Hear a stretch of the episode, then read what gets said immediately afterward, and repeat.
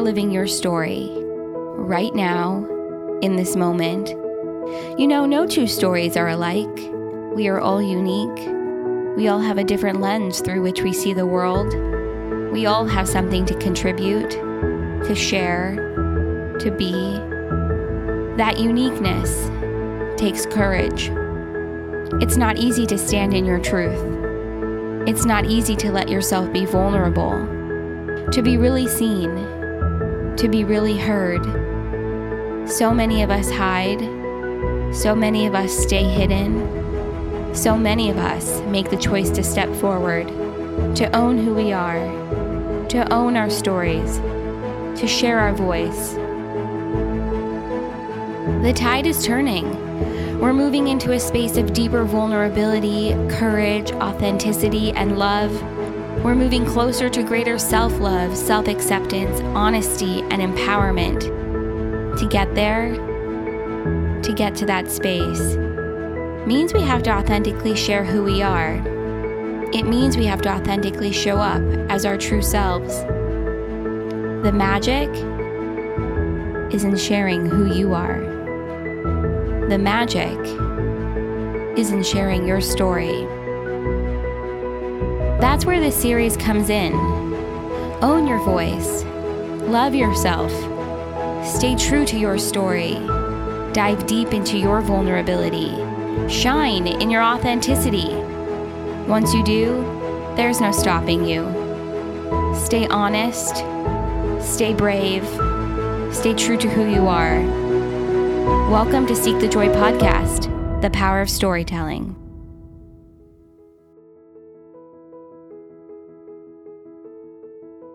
Hello, I'm Philip Shepherd. I'm the author of two books, Radical Wholeness and New Self, New World. And I also developed the embodied present process, which is a modality I teach around the world that helps people reconnect with the intelligence of their bodies. And what I'd like to share with you today is really the story of how my story began. It's a story of a bicycle trip. And I should explain, I, I think I was born an eleutheromaniac, and that's a word I made up, but what it means is someone with a mania for freedom. I'm just hypersensitive to whatever compromises my being or hems me in or diminishes me. And of course, I know that anything that has that effect on me isn't working on me from the outside, but from the inside. Those limitations are part of me, they live within me. I'm also aware that many of those limitations were ones that I learned from my culture. And the way I understand a culture is that it's a story made up of language and customs and hierarchies, myth, architecture, and taken all together, those elements communicate to us a story of what it means to be human.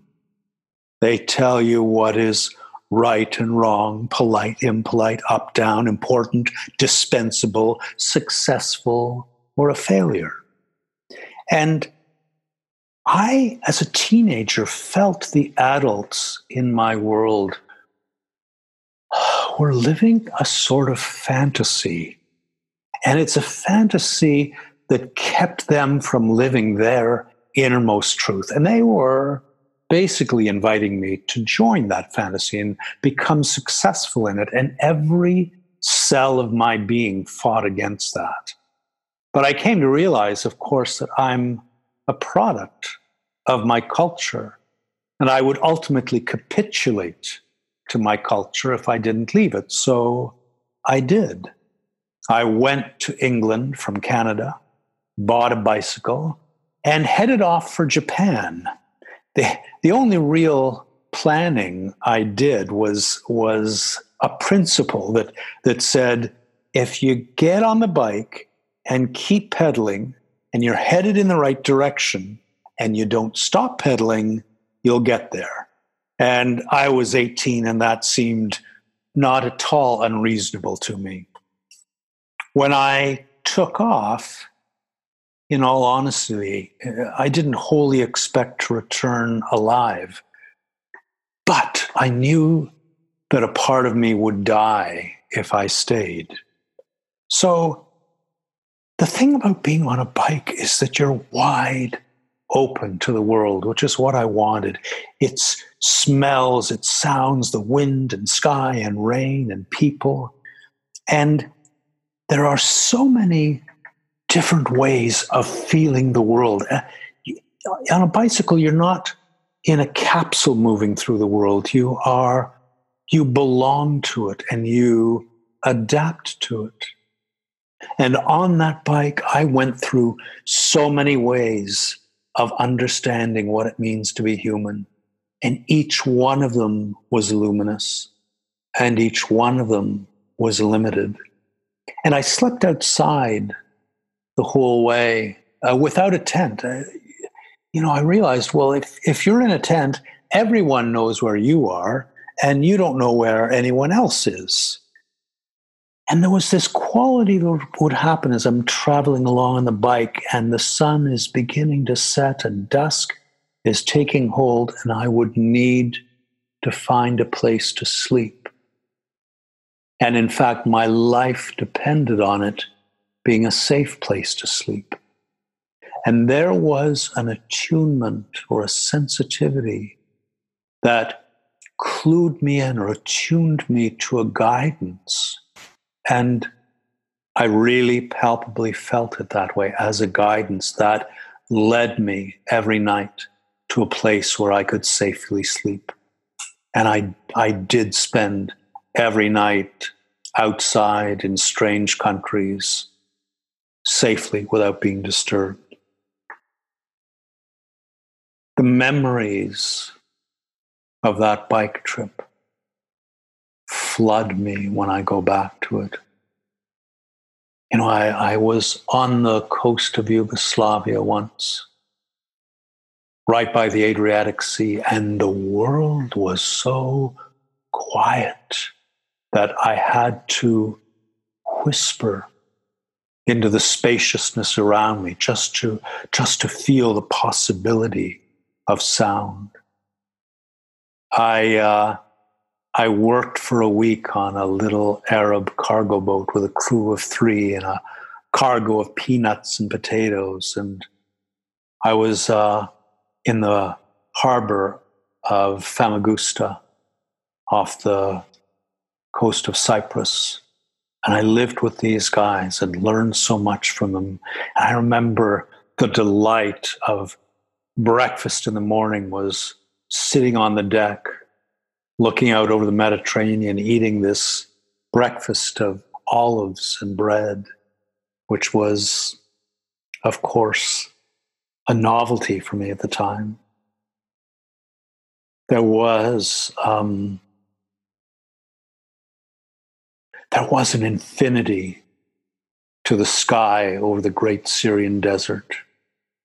No humidity in the air, and every single star like a prick, like a pinpoint of light, and this vastness above.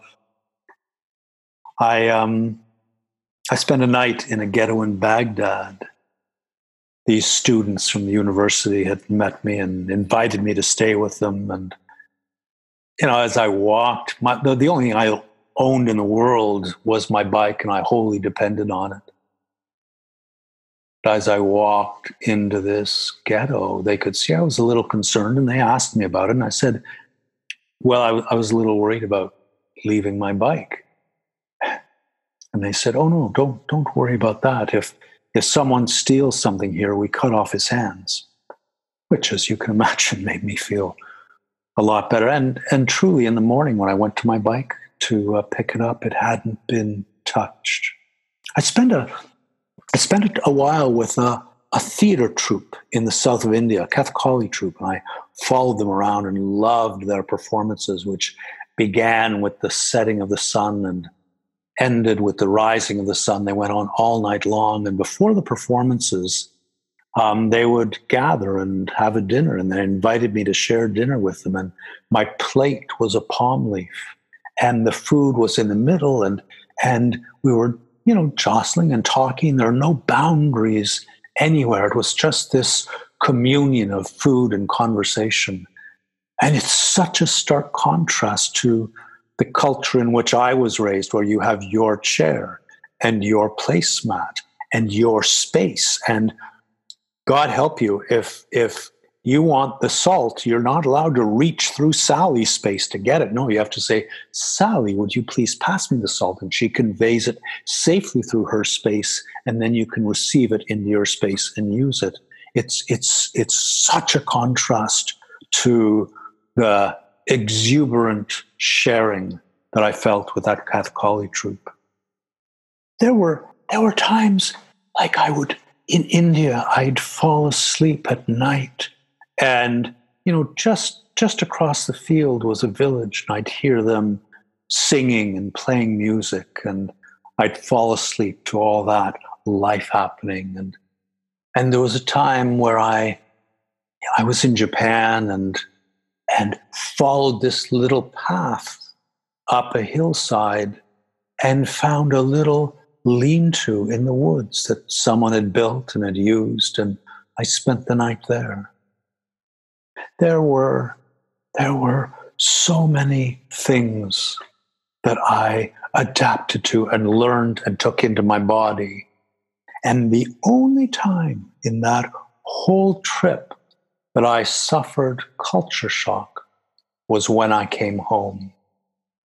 And suddenly, this deeply familiar realm in which I'd grown up was bizarre and arbitrary and that, that culture shock is really what I had left to find.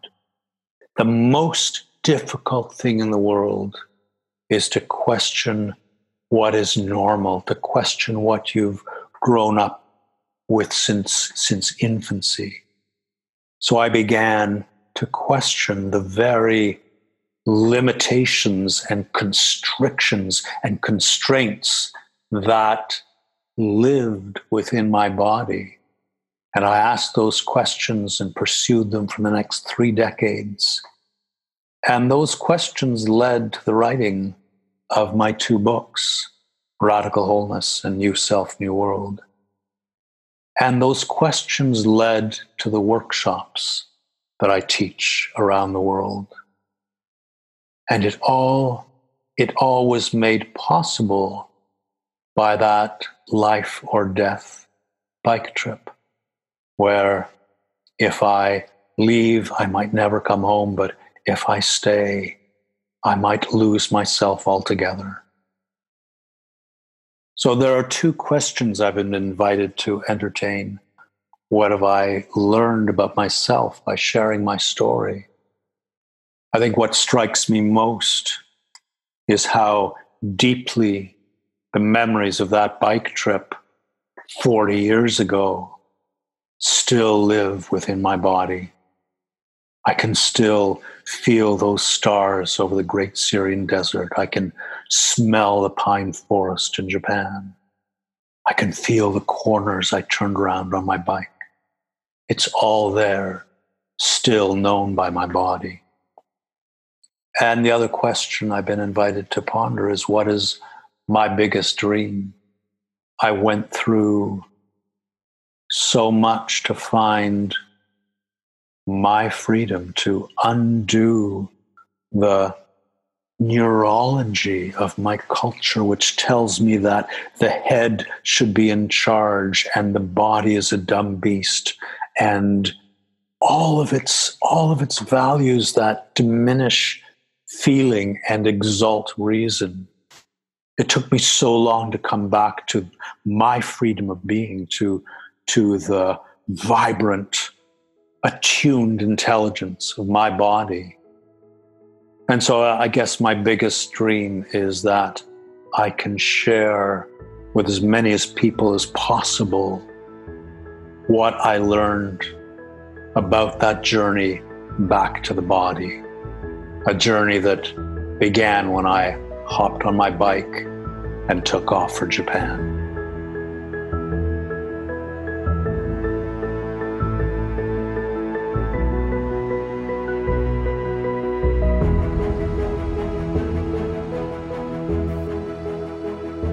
Hey there, my name's Kelly Lynch. I'm a licensed clinical social worker, life coach, nutrition coach, and personal trainer in Connecticut. I believe so much in the power of language and storytelling because I see it at work every day as my clients transform their lives by changing the language they use to describe their experiences. This is work, though, that I could not have ever learned how to do this well if I hadn't experienced it for myself first. But before I tell my story, I'd like to advise all listeners that this is a story of trauma revolving around marital abuse and domestic violence. There will be triggers in this story, so please be mindful of your own experiences. Trauma can and does happen to any one of us. It doesn't discriminate. I'm a trained psychotherapist with over a decade of experience, and trauma still happened to me. Please know if you've experienced or if you are experiencing trauma or in an unsafe relationship, there are so many resources available, and all you need to do is ask for help. But also, please know that as much as my story begins with trauma, that's not where it ends. It pivots to joy, abundance, and empowered epic authenticity. My story begins on September 5th, 2009, the day I married my ex husband. I was raised in an environment to respect authority and to be compliant. Now, in some ways, that was appropriate in terms of being able to understand a flow and an order which can work really well in certain situations. But it also fostered in me this subconscious belief system of needing to stifle my voice for the sake of others. I remember walking down the aisle with my dad telling me, both jokingly and seriously, that we could turn around and run anytime I wanted. I thought I was walking towards the love of my life, so I just dismissed my dad as being silly and trying to make me laugh. What I wasn't willing to admit, however, was that my dad, along with the rest of my family, was right. I'd been dating my ex husband for about four and a half years prior to getting married, and while things hadn't been perfect, I naively thought that they were okay. I knew he had a temper because when we'd argue, he'd yell and occasionally break things like a mug or a glass. I dismissed those moments as, oh, he's angry. I'll just leave him alone to calm down and everything will be fine. And until we got married, that was manageable. Being in my very early 20s at the time and never having been in a, re- in a relationship as serious as this one, there was a part of me that didn't know any better. And there was another part of me that didn't want to know any better. When we got married, it was like a switch flipped. It began first with him having more things to say about the people I was friends with and how much he disapproved of those relationships. Over time, I ended up distancing myself from those people and eventually ended those friendships because I thought my most important job was to be loyal to him and respect him. This also included me becoming more distant from my family because he spoke so often of how he perceived them as disapproving of him and of our relationship. Then he began to be financially manipulative and controlling. It started with him refusing to allow me access to the checkbooks for our shared accounts, but then he'd go and engage in irresponsible spending, to the point that we ended up multiple times with over five figures of credit card debt. He would make large purchases without discussing it with me first, and when I disagreed with him, he'd often talk about how I needed to calm down about money and our financial situation because it shouldn't matter. He'd accuse me of being too frugal and that I needed to learn how to live my life in happier ways. I wasn't allowed to help manage the bills, but for our tiny family, I was expected to carry the medical benefits and to be the primary breadwinner. Over time, as my relationships with family and friends suffered and our financial situation became more and more stressful, I eventually began to develop depression and severe anxiety. After we got married, we purchased a home in a different part of our state in order to be closer to his job. I wasn't comfortable with the property we purchased because I felt it was more than what we could realistically manage at the time, but he had insisted on it. What I didn't realize in him insisting on this particular home was that it was yet another way to isolate me more from my friends and family. Once we moved into that home and were settled, significant gaslighting behavior began. Now, I honestly don't know if he realized he was gaslighting me or if he even knows what gaslighting is. Gaslighting behavior is when a person manipulates someone else psychologically into questioning their sanity. This began with him accusing me of not remembering him telling me something when he really had never told me. A good example of this would be him going out with friends or changing his work schedule and accusing me of not remembering that he had told me, even though he never had. It started out with him saying things like, You just have a terrible memory, and then evolved into, You're losing your mind, you can't remember anything. Over time, he'd also start moving things around the house and then tell me I did it, only to again accuse me of being crazy for not remembering doing something. Eventually, this strategy and tactic worked because I began to believe that I was actually losing my mind, and I feared deeply that I would end up with an early onset of dementia. With this, my depression and anxiety significantly increased. I was working in a clinic setting as a therapist at the time in a very high stress position, which also exacerbated the mental health symptoms I was experiencing. Looking back, I now realize it had gotten so bad so fast, and I didn't want to admit to myself how much I felt like a failure. So I started saying false, very distorted things to myself, such as, This is what you signed up for, Cal. You just have to figure out how to make it work all of these issues the financial abuse, the psychological and emotional manipulation, the isolation this all evolved over about three and a half years. And that's an important thing to recognize because when you're in an unhealthy relationship that is abusive, this isn't something that happens overnight. We were married for a total of five years. This took a long time to evolve. In the last year and a half of our marriage, he began to get physical with me. I had gotten pregnant with our daughter in July of 2012, and just prior to getting pregnant, he had started a pattern of groping me inappropriately. I had always expressed resentment about being touched in ways I didn't like or felt comfortable with. I would tell him not to do that, and his response routinely, as he was laughing at me, would be, You're my wife, I can do what I want. And again, I'd tell myself I had to figure out how to deal with it because it's what I signed up for.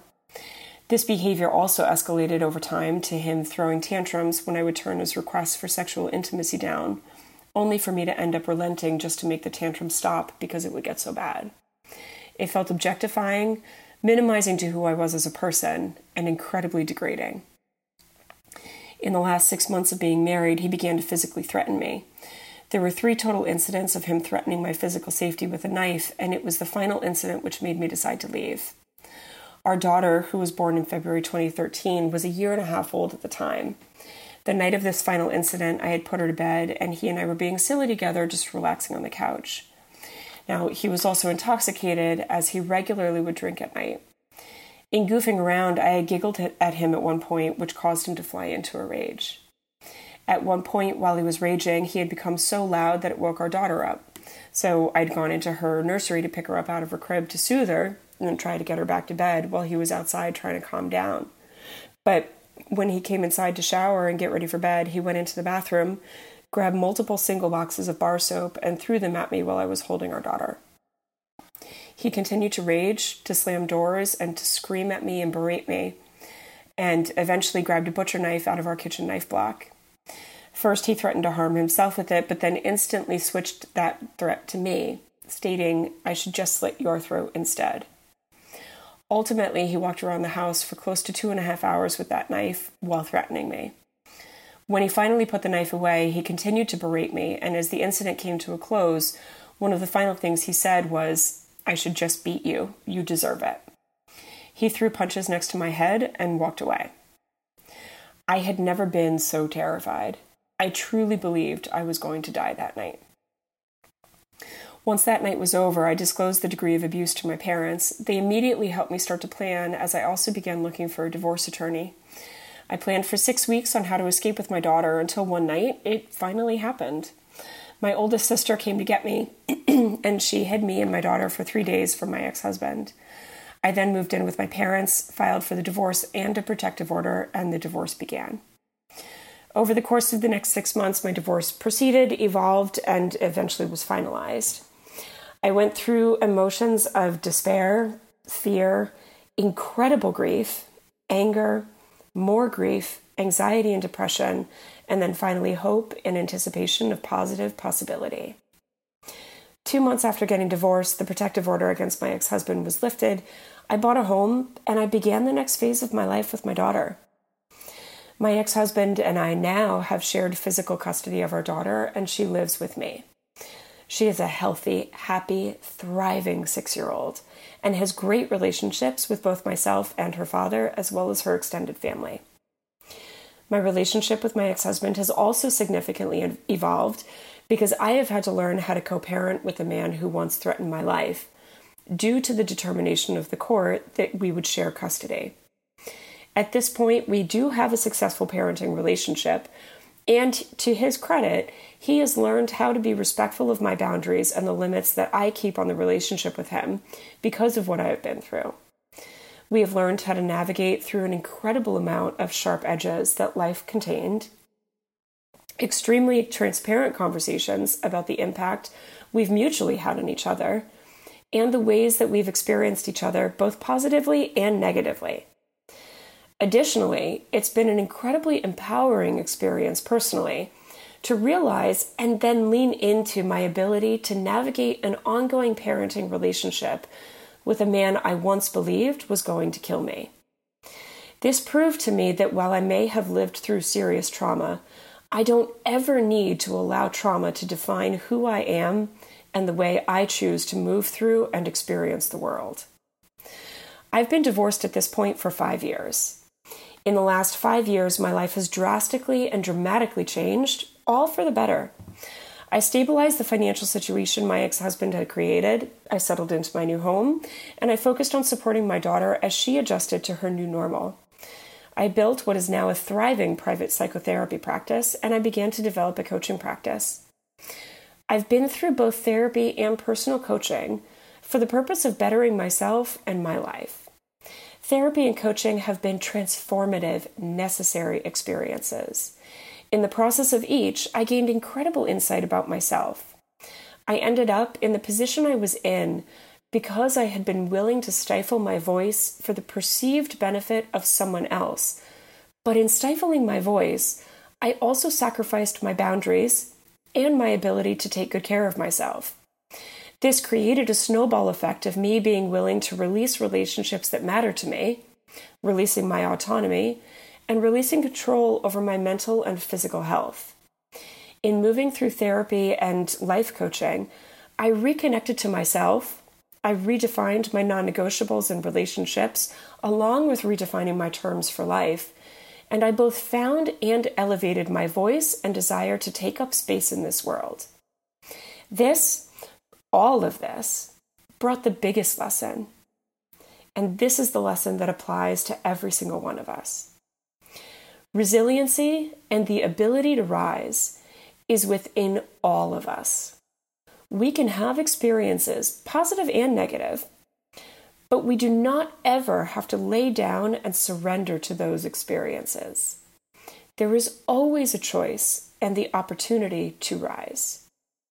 In sharing my story, I continue to reinforce to myself why I'm a survivor and not a victim. It is not my fault that trauma happened to me. It is, however, always my responsibility to take ownership of my behaviors and choices and to figure out what I'm going to do about that. My purpose in this world and in the gift of the life that I've been given is to teach my daughter how to rise, regardless of the obstacles placed in front of her and to support as many women as I possibly can to do exactly the same. I specialize now in working with women who are seeking to redefine their identity by writing a new story of who they are, one which they can take full, proud ownership of, and shift the way they move through the world from anxious to small to confident and empowered. It's a dream to be able to do the work I'm doing now. I know beyond a shadow of a doubt my experience of trauma pushed me to become the woman I am today because I was unwilling to back down and surrender to it. I dream of being able to support thousands of women for the rest of my career to find that same source of strength and resiliency inside of themselves, to use their voice, and to take joy in taking up space. We all have stories worth telling, and I'm so grateful to each of you today who have taken time to hear mine and I am so excited for the opportunity to one day hear yours as well.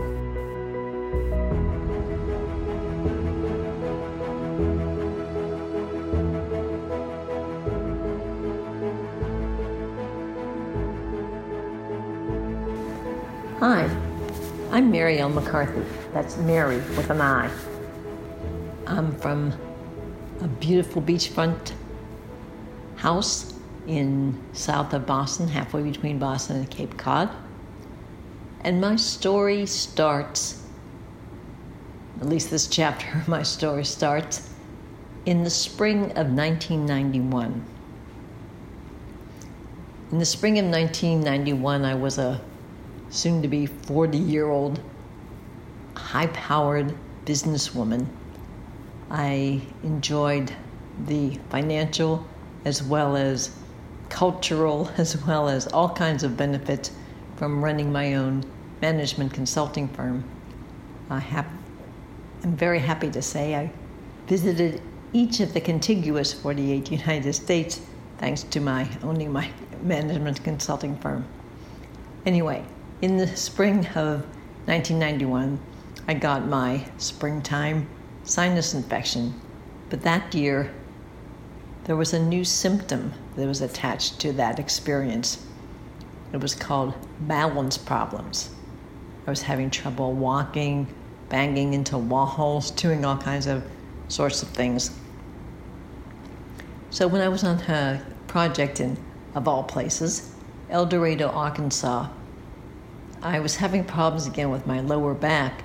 So I went to the emergency room, and luckily the doctor on call was an orthopedist and checked me out orthopedically and said bone structure, everything like that was was fine. But he suggested like, when I was back in Boston to find a neurologist uh, and take a look at what's going on with me neurologically. So I did that. In fact, I chronicled that in my first book, Journaling Power How to Create the Happy, Healthy Life You Want to Live. It was a real interesting scenario going from specialist to doctor to this to that and all that type of thing. Good news was it only took four, maybe five months to get a definitive diagnosis of multiple sclerosis. I remember the doctor was a young doctor just starting his practice, and he did every test possible and was very kind and and loving through the whole process. And in July of 1991, showed me my MRI, and whew, immediately allayed my biggest concern that what I had was an inoperable brain tumor. And I said to myself, ah, oh, it's only MS. So I, I thought, well, it must be time to get off the road. About a year and a half earlier, I found my house on the beach. That was one of my many, many goals that I've sought, set and gotten in my lifetime. I'm, I'm a big goal setter. I think I came out of the, the womb focused and ambitious and driven and setting goals. So it was time to close up shop and enjoy my beautiful house on the beach. One of the first things I did was set a goal that, hmm, now that I'm, I'm here and home and not living out of a suitcase, running for airplanes all the, the time, that what I'm going to do is set up and run a profitable internet business out of my beautiful beachfront home. The internet was just, in 1991, the internet was just, as you know, coming into vogue. I thought, hmm, okay. And I always find that setting my goal, writing it down, looking at it, nurturing it every single day, sooner or later it comes to pass. So I came came home and it was probably oh my goodness, a very emotional, spiritual, psychologically challenging experience to be sitting down and to be be challenged at every move, like how I was going to make it to the, the bathroom one time and, things like that. But anyway, it was a a very interesting uh, experience, and I had had over the years many different MS symptoms that come and go, come and go, come and go. And normally, when a, an exacerbation or an episode or a you know, symptom flare up occurs, it normally settles down and goes away for the six weeks. Well, in I think it was around, around February 1998, I had uh, an experience, and it really felt like a stroke. It felt like it affected, you know, my whole right side of my body, which it did, and that became a true challenge. And I had this sneaking suspicion that this was not going to be just another four to six week MS episode. This is going to be a real, true challenge. So, still being uh, the high powered, left brain, focus driven businesswoman, I had to have a procedure to teach myself how to write with my left hand. A hypnotherapist at a party introduced me to Julia Cameron's book, The Artist's Way. And in The Artist's Way is a procedure called morning pages. And each morning, first thing, you sit down and you write three pages of whatever. No worries about grammar. It's just pouring out and getting the gunk onto the page and getting the clutter out of the way so you can reconnect with yourself and create what uh, you have the po- potential in yourself to create that, that given day. So I, that sounds like a good procedure to me, so I undertook that and was really having a lot of fun. I started, started hearing rhymes and I started writing poetry. I never wrote poetry before in my life. And I'll share with you my first poem I ever wrote. Poem composed I know not of, but I'll give to it a strive. Beginning's not the hardest part, it's the joy I dreads inside. And then childhood memories started coming up, and I was able to use my morning pages as an opportunity to process and remember and take a look at my past and not to relive it, but to revisit and understand from an adult perspective oh, that's what happened, or that's what the true circumstance was. And of course, I started to understand how we as children come into this world with everything we could possibly imagine as far as talent, creativity, imagination, you name it. So we come into this world with all of these wonders, gifts, magic, as us, and then we get parented and teacherized and socialized and told and reinforced that you know, the important thing is to go out in the world, take care of everybody else, uh, make sure, you know, make everybody else happy, and everything, again, bottom line, everything was externally focused. Certainly, oh, self care, self uh, understanding, anything has to do with self. Well, the only word that we ever heard was selfish. Spending time with ourself is so selfish. So it, it became a, an eye opening, to say the least, experience this uh, morning pages, this, this journaling, this writing for the health of it and it became more than a physical therapy. It became spiritual therapy. It became emotional therapy. Became mental therapy. And it's like, wow, I gotta keep doing this. And I did and did and did. And one of the things I remember from my childhood, uh, thanks to my morning pages and my journaling, was that I always was left handed, and that's why I became left handed so quickly. But the nuns in St. Bernard's School changed me. Hmm. And that was one of the many, many issues in my tissues that I uncovered. And that's why, to this day, I keep doing it and will continue to keep doing it because I keep daily finding out more and more exciting, interesting, fantastic, magical things about me, and I want to find out more. I want to find out more, and I want to find out more. Uh, Uh, phrases and words would come up in my journal. Journaling for the health of it came up, and create right now came up. And I put it together and said, that's going to be the internet business that I run out of my beautiful beachfront home. Create right now. Journaling for the health of it. Healing the issues in your tissues so you can grow and transform your life. And that's what I, I did.